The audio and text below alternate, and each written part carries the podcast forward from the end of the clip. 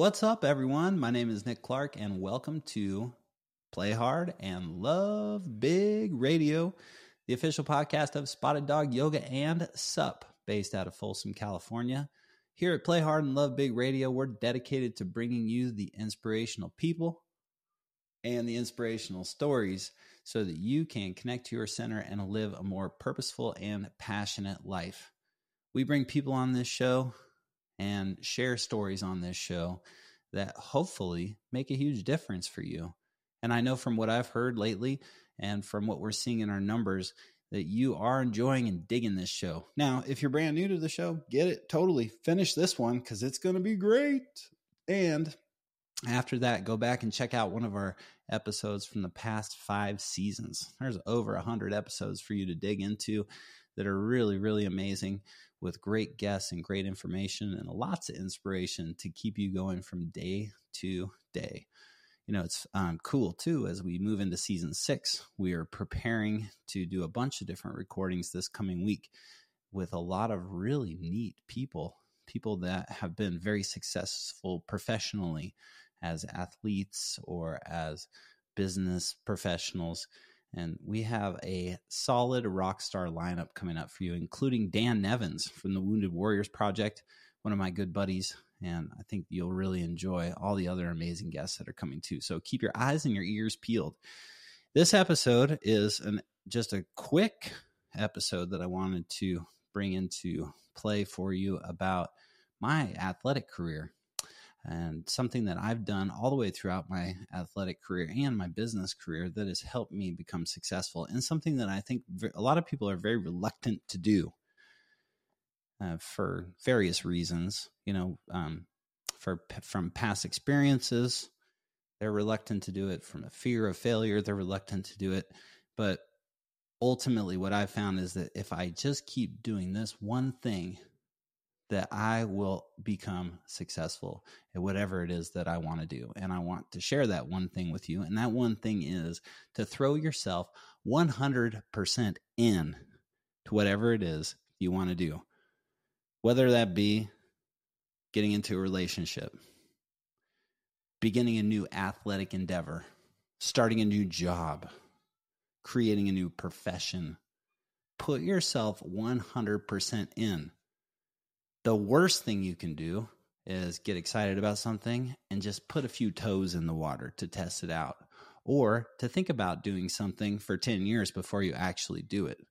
The very best thing that you can do, and the thing that I consistently do over time that yields powerful results, is I throw myself 100% into what I'm doing. I'm not looking for a backdoor exit.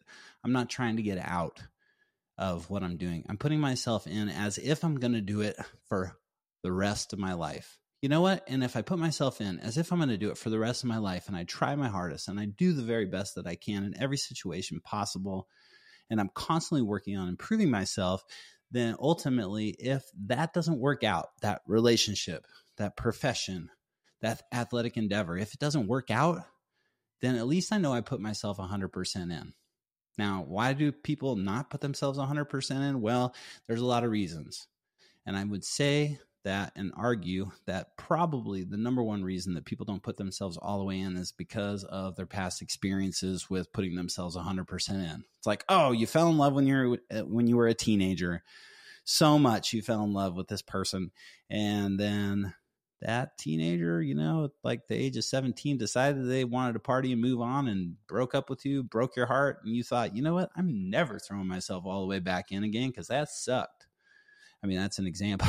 That's an example of how that may happen in a relationship, you know, but in a job, you may have heartbreak in a job. You throw yourself all the way in and then you get burned and it doesn't work out the way you wanted it to. And so the next time that a job opportunity comes up, you're less likely to put yourself in, because by putting yourself all in, you risk the opportunity of having your heart broken again. And then it becomes this vicious cycle of no longer throwing yourself 100% in and always having a backdoor exit, always having a way to get out of what you said you wanted to put yourself all the way into. And that really is a bad habit to create. So I'm going to talk to you a little bit about my athletic endeavors, some things that I've done throughout my career that have been successful and things that I've thrown myself all the way in with. And I will start with my soccer career. My soccer career started when I was really young. It's when I was 5 years old. And I played all sorts of sports. I played soccer. I played baseball. You know, I dabbled with football, but never got to the place where I had pads on, threw a helmet on. It just never got there for me. It was always soccer, baseball, basketball. And as I, you know, went through junior high, it was those sports. As I got into high school, my freshman and sophomore year, I was basketball, I was soccer, and I was baseball. But then what I realized is I wanted to play professional soccer. And in order to play professional soccer, I first of all had to get into college and start to play some college soccer at a high level in order to get noticed. And so, of course, I expressed my interest in doing that with my parents, and my parents were really supportive of me. And at that point in my junior year of high school, I decided that instead of playing all these other sports, what I was going to do is I was going to play soccer. So I played high school soccer for Durango High School in Durango, Colorado. And then in the off season, because Durango was such a small town, what I would do is I would go with my dad or friends, and we would go down to Albuquerque, New Mexico, and we would go down there to play in a more competitive league so that I could, you know, get noticed, so that I could get more experience, and hopefully so I could get on the Olympic development program so that, you know, possibly get a scholarship to play soccer somewhere. And it was a lot of dedication. Oh my goodness. Holy crap. I think about my parents like, driving me up and back. I think about just all the time that I spent out of the ordinary high school scene so that I could develop the skill and hopefully become a college and then professional athlete. And I mean, it was like 3 hours down to Albuquerque, 3 to 4 hours, something like that. And then 3 or 4 hours back. And sometimes we'd go down on a Saturday morning early and play 2 games and then go back. Sometimes we go down on a Tuesday evening after school, or like get out of school a little early, go down, practice, and then come back to Durango that night and then go back to school the next day. You know, it was constant. We were driving and traveling always. Well, ultimately what happened is I started to rise up in the ranks in the quality of my game above high school. You know, I mean, at high school level at that point in time was more of a, like a little bit of a leisure activity, you know, compared to club sports. And I know it's probably pretty similar nowadays too. But ultimately what happened is that I was picked up to play on the Olympic development program team for New Mexico, which would have been impossible for me to do really in Colorado, being from Durango, because Denver is where most of those big teams were, which is about 6.5 hours away from me. So by making the move to play in Albuquerque on my club team and really putting in that effort, my parents and me putting in that effort to do that, I was able to get on the New Mexico Olympic Development Program team. And then I had the opportunity to travel with the New Mexico team and play in a lot of different tournaments. And I remember the game-changing, tournament-changing moment for me was when I was playing in La Jolla. It was a surf cup. And I think it was La Jolla, somewhere down there in San Diego. And I was with the Olympic Development Program team at that point in time, but I was playing with my club team down at the Surf Cup, and I had a really phenomenal tournament. But one of the last games I went, and I was a goalkeeper, and so I went and I dove in for a ball, and the guy kicked the ball. I grabbed the ball, but then his foot came over the top of the ball and it kicked me right in the face. And you can kind of, if you're watching this on YouTube, you can kind of see a little scar I have in my face, but knocked me silly. And I had a concussion. I was just bleeding all over the place, you know, and at that point in the game, we were up 2-0. And then I played the rest of the game with a concussion, and we ended up losing 3-2. And I don't remember the last 3 goals that were scored on me. It was that bad. But what I do remember after the game, as I was walking off, is there was a man sitting there named Jeremy Gunn. And Jeremy Gunn at that point in time was the head coach of Fort Lewis College in Durango, which is a Division II powerhouse in my hometown, randomly, right? I guess not randomly, but just so amazing that he was at that game. He saw it. He checked on me. He's like, wow, you've had a really great tournament. Well, ultimately what happened in the story of my career is that I came back to Durango, finished up my high school career. Jeremy recruited me. I ended up playing for 5 years at Fort Lewis College in Durango, my hometown. Sweet decision and opportunity. And in 2005, I was on my senior year on a team that was phenomenal. And we ended up winning 22 games, losing 0 games, and we tied 1 game 0-0. And we won the national championship for Division II soccer. I was an All-American goalkeeper that year. It was a phenomenal experience. But looking back at it and in regards to this episode and the topic on this episode, I know for a fact that I would not have been able to get where I got in my career, college career, and beyond that, if I had not thrown myself all the way in early.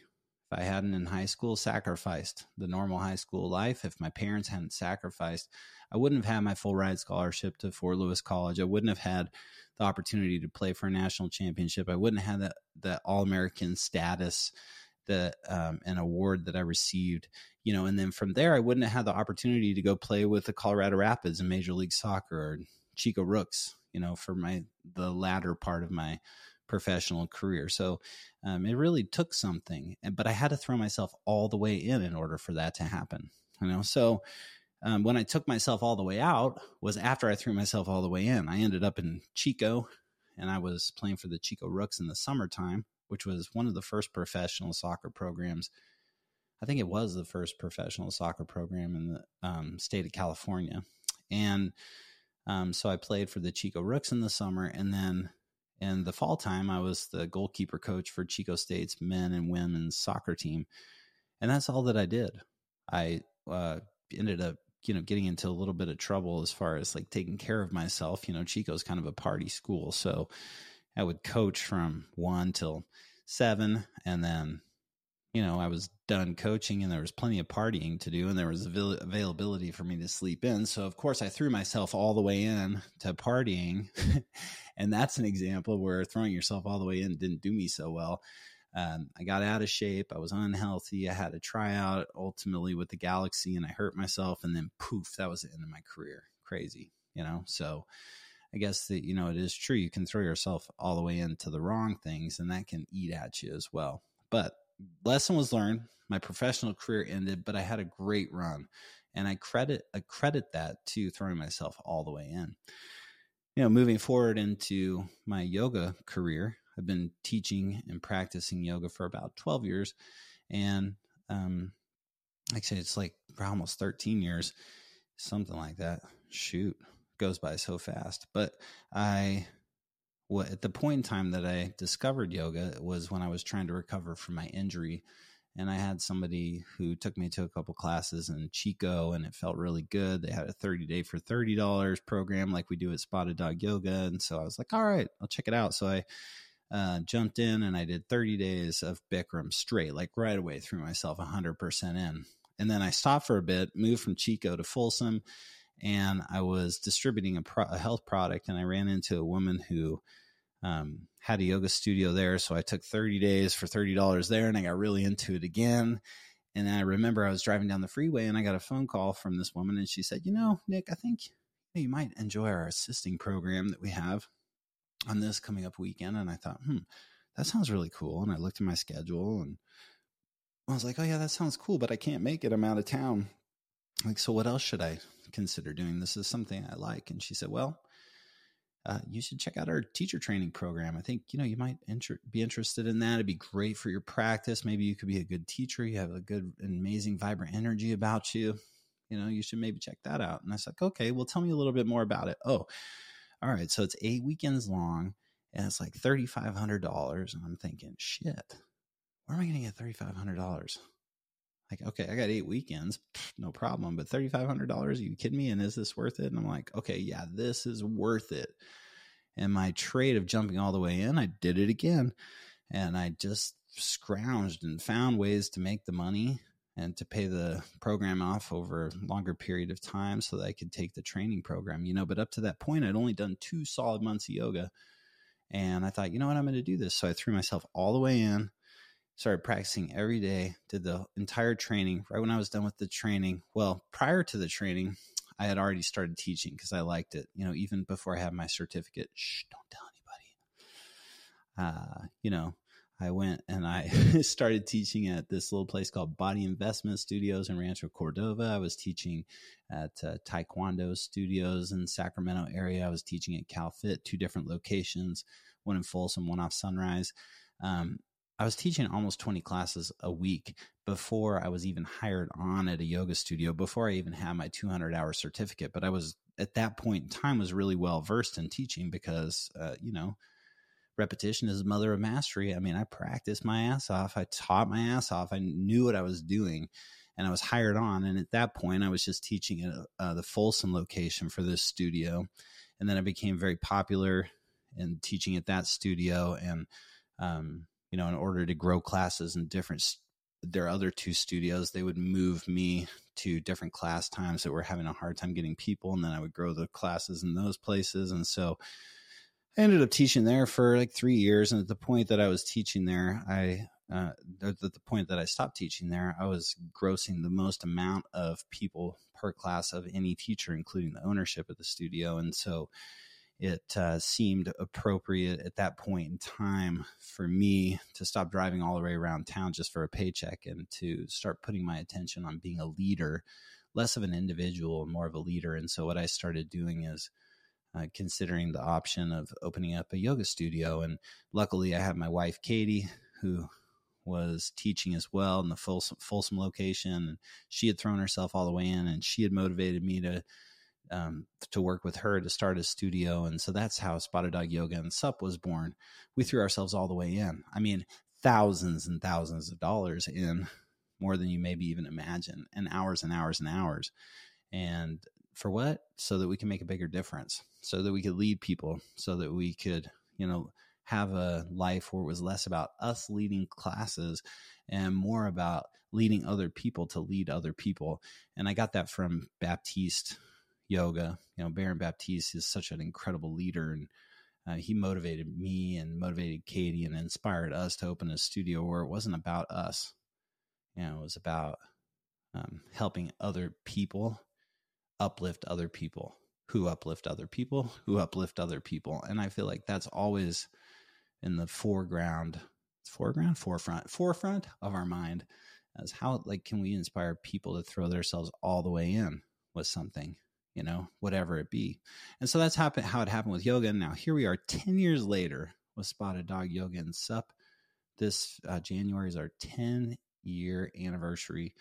And I can say certainly that we've thrown ourselves 100% in, and it's been the greatest experience of my life. And constantly I'm learning and humbled by that experience.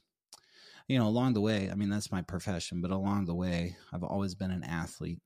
And I've always looked for ways to get into new athletic endeavors, as challenging and as scary as they may be. And, Katie, the boys, and I moved from Folsom, Northern California, to right outside of Boise, Idaho, about 3 years ago. And we run our studio in Folsom from here in Boise, but we go back once or twice a month it's either once a month or once every 2 months, to work with the studio and to see all the community there, which it's filled with phenomenal, energetic people who are committed to making a difference and just lifts us, But while up here in Boise, it's been cool because Katie's entire family is up here. And so I was, they all joke with me, but I married into a really awesome family. They're all outdoorsmen, super fun and energetic, and they're the kind of people that don't make you feel bad for not being great at what you do. So that's really nice for somebody who's a beginner. But I when I first got up here to Boise, I decided I wanted to go on a bike ride, and I had this mountain bike ride that I went on up at Bogus Basin, which is the little ski area up here. I say little, it's got the biggest night game for skiing in North America. It's pretty amazing.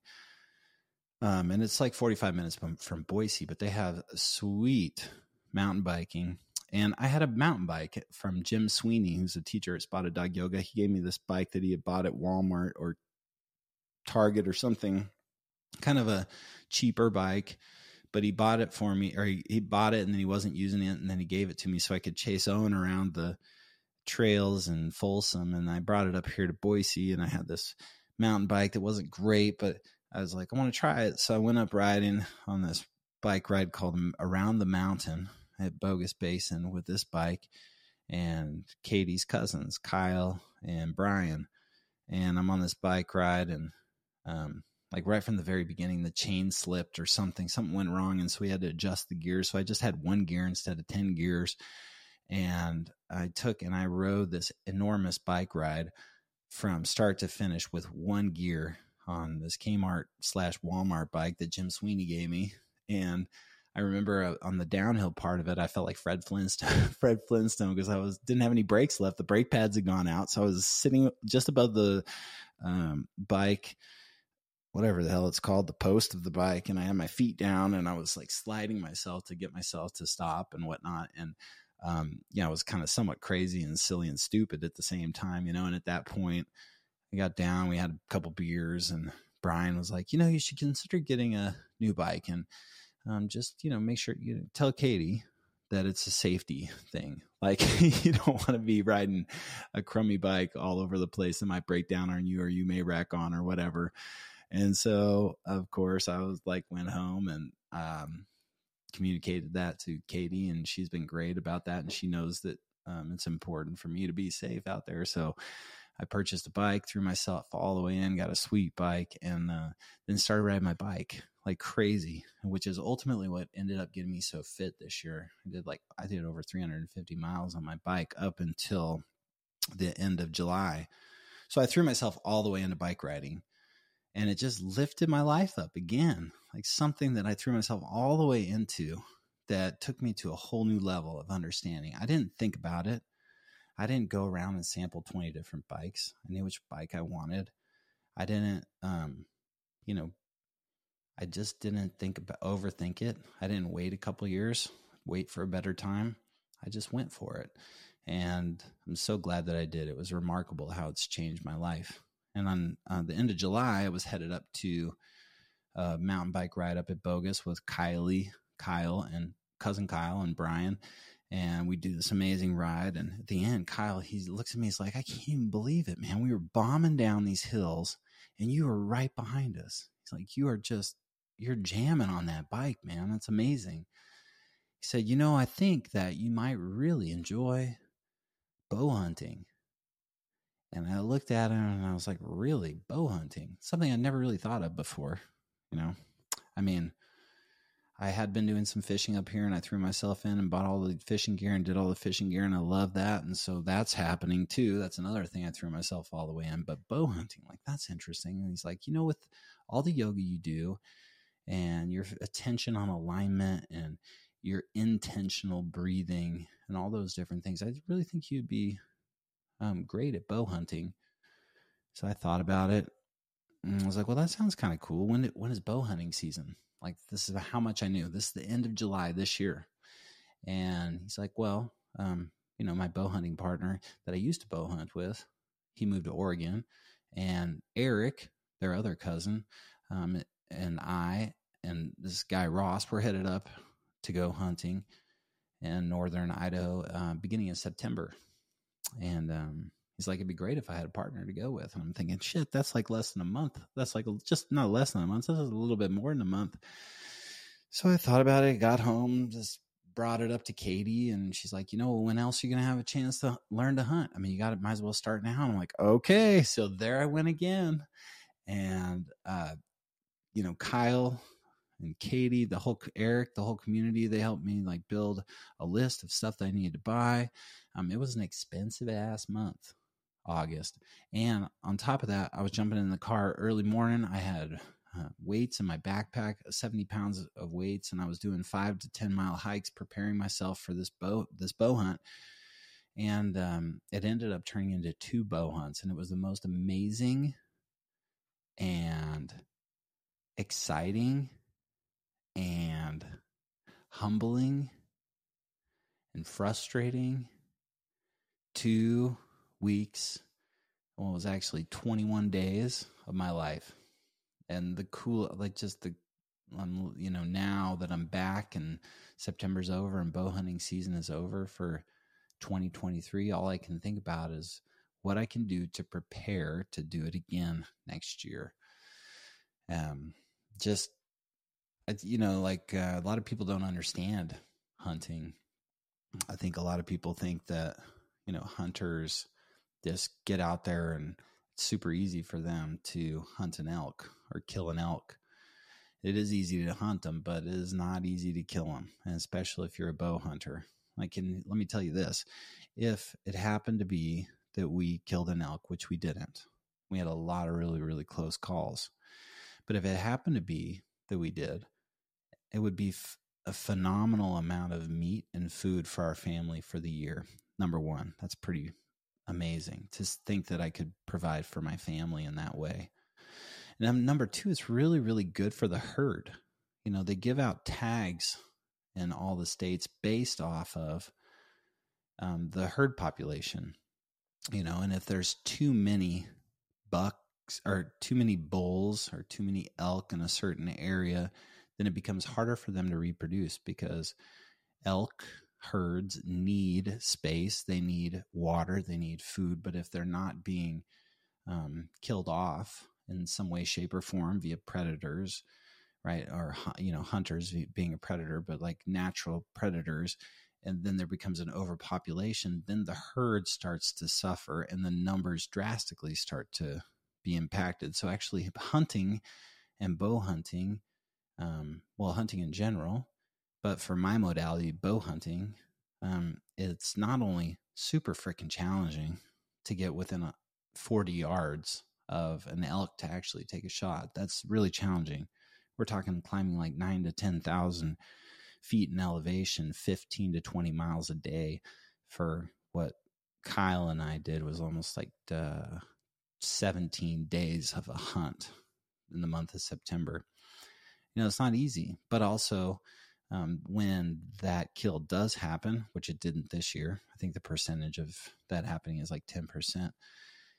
Then it's a good thing for the herd, you know, and I think a lot of people misunderstand hunters. They think, oh, they just go out there and they kill something and to eat it and that's it, period. There's nothing else to it. It's easy. It's not fair. It's not good for the animals. But in reality, it is good for the herd and the natural process of the herd. You know, elk and all wildlife were put on earth as resources and we can choose to use them or not, but I'm definitely now become a fan and an advocate of hunting, responsible hunting, and more than that, bow hunting, because I know that it's good for all parties involved. And anyway, for me, even though we didn't get it, you know, we didn't end up killing one. It was such a cool experience. There were so many times when we were within 100 yards of them. Sometimes we knew they were there. Sometimes we didn't know they were there. Sometimes we didn't know they were there right away, but then we found out that they were there because they saw us and they left. Sometimes we knew they were there. They didn't know we were there, but then when we got to 100 yards, they knew when we were there and then they left. You know, you got to deal with wind. You got to deal with other hunters. You got to deal with all the different like sides of the cliffs and side hilling. And you got to deal with sleeping in the wilderness for, you know, 10 days at a time. I mean, it's pretty damn rugged and humble. You know, there was at one point, we both were like, we should go home. We're frustrated. We did everything that we could do possibly, we felt like, to get in, to have a chance at even pulling our bow back. And it just didn't work out, you know, and we both were like frustrated and wanting to leave, but we had to walk ourselves through it and stick with the process just as a way to learn, you know. And I think that's where I'll end this episode, because I could talk about my bow hunting experience forever, but I want to just end this episode with this. Like, it's not about the reward you get at the end. It's not about that. It's not about the championship at the end, although that was cool for soccer, you know. It's not about the yoga studio at the end, you know, although it's cool that we have that studio. It's not where I want it to be. It has not impacted the amount of people that we want to impact. And that's why we continue to work on it, because it's a passion of ours. And it's consistently, there's an opportunity to grow and learn from it. You know, my fishing, I didn't even talk about that, but my fishing, it's not about catching the biggest trout or catching as many fish as I can. It's about being out there and learning about it, learning how to use the proper flies, learning how to and where to put your fly in the water to increase your chances to mimic a fly so that a fish may bite on it. It's like very special, you know.